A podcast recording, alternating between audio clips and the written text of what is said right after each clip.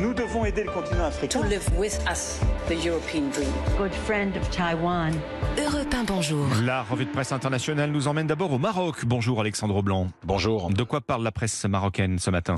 Eh bien, de la vague de chaleur hein, qui touche depuis le début de la semaine le Maroc avec des températures historiques en cette période de l'année jusqu'à 47 degrés selon le matin. Le niveau de vigilance orange a été déclenché par les services météo. C'est le niveau le plus élevé, rappelle le desk.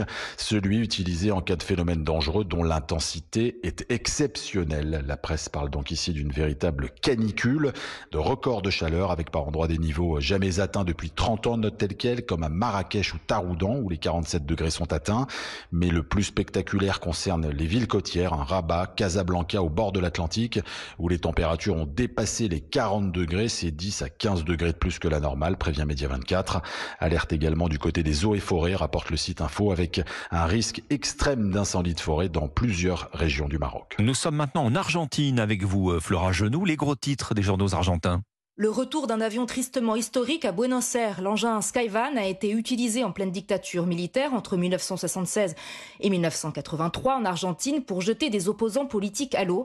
Il s'agit d'un vol de la mort à la sombre histoire, titre El Cronista. Le 14 décembre 1977 notamment, l'avion d'école de Buenos Aires a fait disparaître 12 personnes, parmi lesquelles les religieuses françaises Léonie Duquet et Alice Daumont, rappelle l'agence de presse Telam. Une partie des corps rejetés par la mer et enterrés seront exhumés et identifié en 2005. Mais qu'en est-il de l'avion? Sa trace est perdue pendant des années. Il est ensuite retrouvé aux États-Unis. Commence un long travail de recoupement des faits à l'occasion des procès condamnant les responsables de la dictature, rappelle Parina Dossé.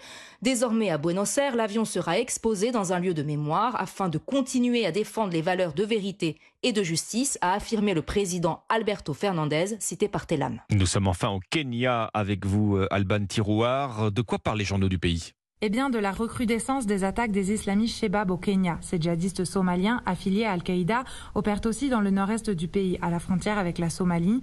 Le week-end dernier, cinq civils ont été tués dans deux villages du comté de Lamu. Au micro de la chaîne de télévision Citizen, des survivants racontent une soirée d'horreur. Leur village a été assailli par une trentaine de combattants armés qui ont mis le feu aux maisons, volé de la nourriture et du bétail. Certains hommes ont été ligotés. Les cinq tués ont été décapités et égorgés. Cette attaque est la dernière d'une série qui a fait 27 morts depuis le début du mois de juin, selon The Nation. Le quotidien national s'en inquiète et titre en une, je cite, le retour de la terreur. Les autorités multiplient les réunions pour planifier leur riposte, explique le quotidien The Star. Le ministre de la Défense a déjà annoncé des moyens supplémentaires. Merci Alban Tirouard, merci à nos correspondants.